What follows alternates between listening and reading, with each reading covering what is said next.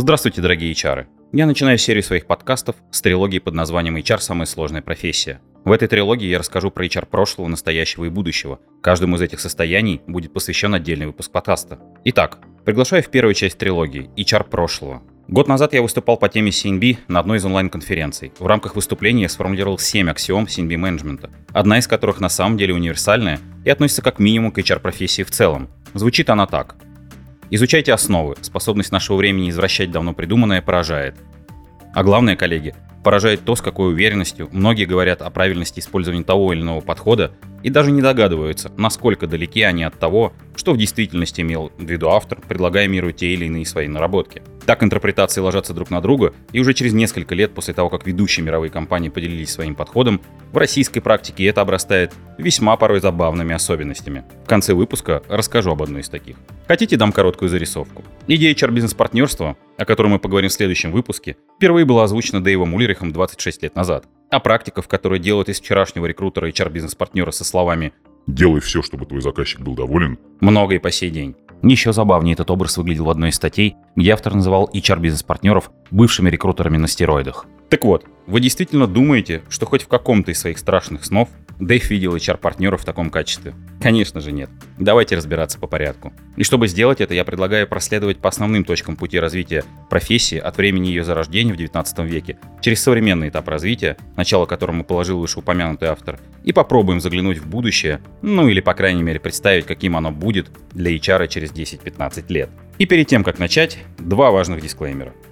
Первое. В данном случае я в меньшей степени рассматриваю историю развития профессии с точки зрения школы научного менеджмента, так как эти отправные точки, на мой взгляд, гораздо лучше объясняют историю развития подходов к организационному дизайну. И здесь, кстати, тоже будет отдельный выпуск. Второе. Я не рассматриваю историю развития профессии в России и фокусирую внимание на совокупности фактов, присущих развитию за рубежом, ведь сам термин и практики пришли именно оттуда. При этом развитие профессии именно в России имеет свои особенности и, безусловно, заслуживает отдельного обсуждения. Ну что? Попробуем проследить путь из небытия в нечто удивительное и интересное. Да-да, я имею в виду вашу профессию. Условно, историю HR можно разделить на 4 этапа. Ранняя стадия 19 век, мировые войны, 45-79 год и 80-2000. Позже 2000 года считается условным этапом современного развития HR-профессии. Мы же сегодня сфокусируемся на этапе становления. Итак, первый этап. Ранняя стадия. Роль HR – социальная защита.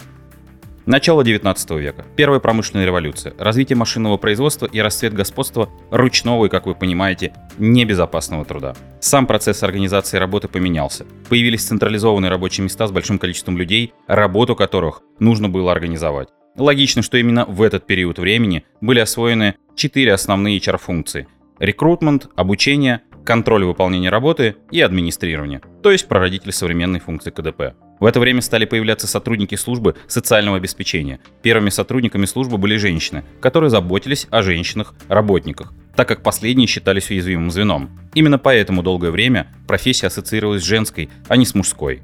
Со временем роль должности стала возрастать, но при этом оставалась неоднозначной. С одной стороны, необходимо было защищать работников женщин, с другой были экономические цели достижения более высокой производительности и контроль заболеваемости и отсутствия на работе. Итак, с одной стороны защита сотрудников, с другой производительность. Вам это ничего не напоминает? Вернемся к этому чуть позже. Подытожим. Первый этап социальной защиты и освоение 4 основных HR-функций ввиду первой промышленной революции, чтобы организовать совместную работу сотрудников. Этап 2. Мировые войны. Роль HR – управление персоналом. Первая мировая война была катализатором развития системы управления персоналом через развитие служб социального обеспечения на заводах. В 20 году, ну или в 20-е годы, такие наименования должностей, как менеджер по труду или менеджер по взаимодействию с рабочей силой, вошли в обиход в инженерной и других индустриях, где были огромные фабрики, на которых HR управлял абсентеизмом, подбором, увольнением, ну и другими функциями. Между мировыми войнами такие компании, как Марк и Спенсер, выросли за счет слияний и ввели у себя должность специалиста по персоналу, который приводил в соответствие политики главной компании и централизованно управлял подбором персонала. Управление персоналом как функция больше была приурочена к новым появляющимся областям индустрии – пластик, химическая промышленность и ритейл. При этом в других индустриях HR-функция не внедрялась, а это значит, что все функции управления людьми выполняли линейные менеджеры. Подытожим второй этап развития. Усиление роли служб социального обеспечения и появление полноценной функции взаимодействия с персоналом на новых фабриках. Не так много, но все еще впереди. Этап 3. 45-79 года. Роль HR – коллективные переговоры. Для меня лично, если хотите, этот период ренессанса HR как профессии. Это интересный этап, на котором три вектора влияли на формирование функции. Первый вектор – окончание Второй мировой войны и восстановление экономик.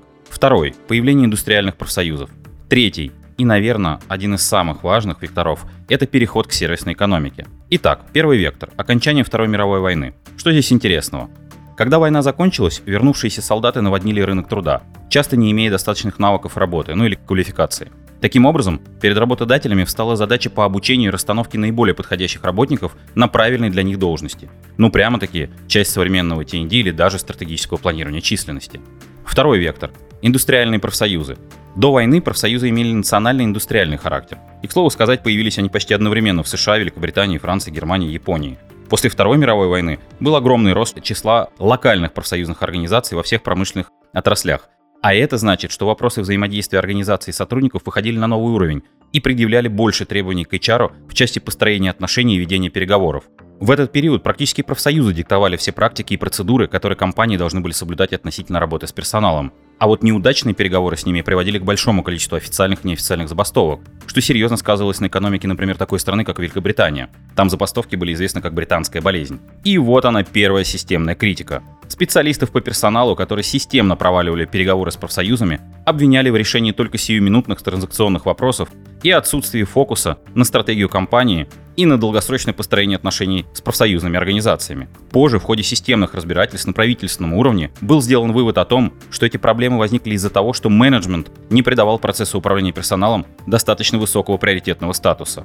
Таким образом, на системном уровне было признано, что вопросы управления персоналом должны выходить за рамки операционного решения вопросов и могут влиять на стабильность экономики в целом. И с моей точки зрения, это крайне интересный момент в истории развития профессии, так как характеризует движение HR за менеджментом. Представляете, оказывается, в истории HR, на примере как минимум Великобритании, была ситуация, когда функция следовала за заблуждениями менеджмента и за это отхватила приличную критику. Кажется, уже в середине прошлого века стало понятно, что ходить и спрашивать менеджмент о том, чего он хочет, чтобы строить свои планы развития HR-функции, как минимум означает отсутствие собственной профессиональной амбиции, а как максимум операционный фокус мышления того, кто ее возглавляет. И, наконец, третий вектор, влиявший на этом периоде на развитие HR-функции. Это переход к сервисной экономике. Во второй половине 20 века спрос и предложение по всем основным группам товаров были сбалансированы, а значит, предприятиям для дальнейшего развития бизнеса необходимо было конкурировать друг с другом с применением новых подходов.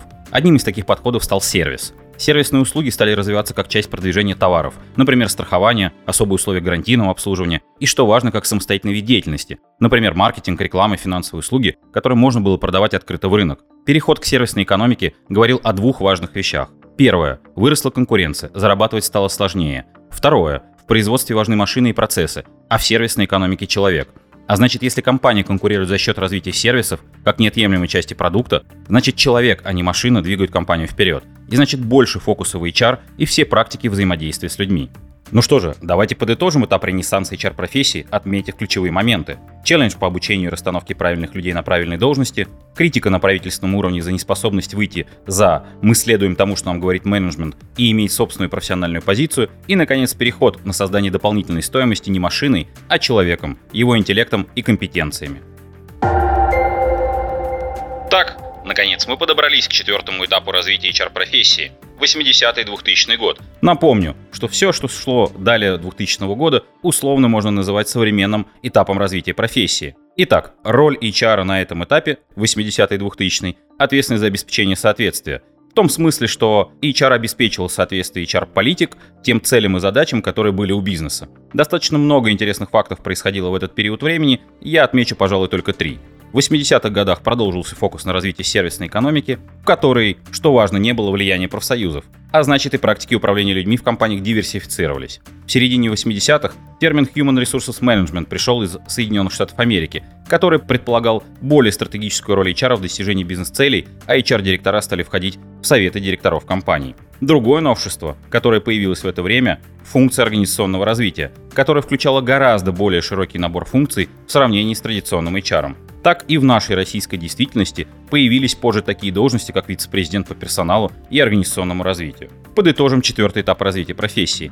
В сервисной экономике никто не диктовал компаниям, как им строить отношения с работниками, а значит, HR мог экспериментировать и внедрять любой набор инструментов и методов и дифференцировать себя от конкурентов практиками управления сотрудниками. А функция организационного развития для кого-то стала счастливым лотерейным билетом, позволившим перейти на следующий уровень развития и влияния в организации, а для кого-то ящиком Пандоры. Так, коллеги, закончился этап становления профессии, в котором были заложены все основы и обозначены возможности. Обобщу. Функция зародилась в 19 веке, и в ее основе лежит дуалистичность. Именно противоположно направленные векторы – повышение производительности и эффективности с одной стороны и забота о людях с другой – заложили всю сложность и многообразие практик и взглядов на то, что такое HR и какую работу он должен выполнять. Исторически HR больше фокусировался на администрировании и переговорах, но возрастающая значимость человека как источника конкурентного преимущества и возможность выстраивать работу всей организации открыли совершенно потрясающие возможности. При этом, конечно же, требования к экспертам выросли в экспоненциальной прогрессии. Это стало очень насыщенной с точки зрения областей знаний и невероятно сложной с точки зрения поиска баланса эффективность versus человек профессия. Неудивительно, что уже выходя из этапа становления, многие хотели покончить с HR-функцией. Одни предлагали отдать ее менеджерам, как в середине 20 века, другие вывести в аутсорсинг, ну а самые талантливые выдвигают идею Zero HR. Пожалуй, на мой взгляд, одну из самых утопических идей, которую мне доводилось слышать. Так в чем же смысл аксиомы, озвученной в начале выпуска? Зачем знать основы? А вдруг все это не нужно? И достаточно прочитать пару статей, вышедших на прошлой неделе, о том, как делают в Apple, и поговорить со знающими в кавычках людьми, которые все объяснят, как нужно делать или как правильно понимать те или иные вопросы. Дело в том, что в огромном информационном потоке сложно, как я говорю, отделить зерна от плевел. Вы приходите в компанию, и все вокруг начинают рассказывать вам, что такое HR, для чего он нужен и каким он должен быть. Помню, однажды молодая дама в одном из банков, где мы делали проект, узнав о том, что для оценки должности и определения ее стоимости нужно понимать, какие задачи стоят перед ролью, с глубочайшим разочарованием в голосе и самым глубоким пониманием вопроса в мире сказала: «Вы не по agile работаете, все по старинке делаете». Вот для того и нужно изучать основы, чтобы не задумываться, а смело улыбаться таким вот представителям современности. Я надеюсь, вам было интересно. Всем отличного настроения и до новой встречи.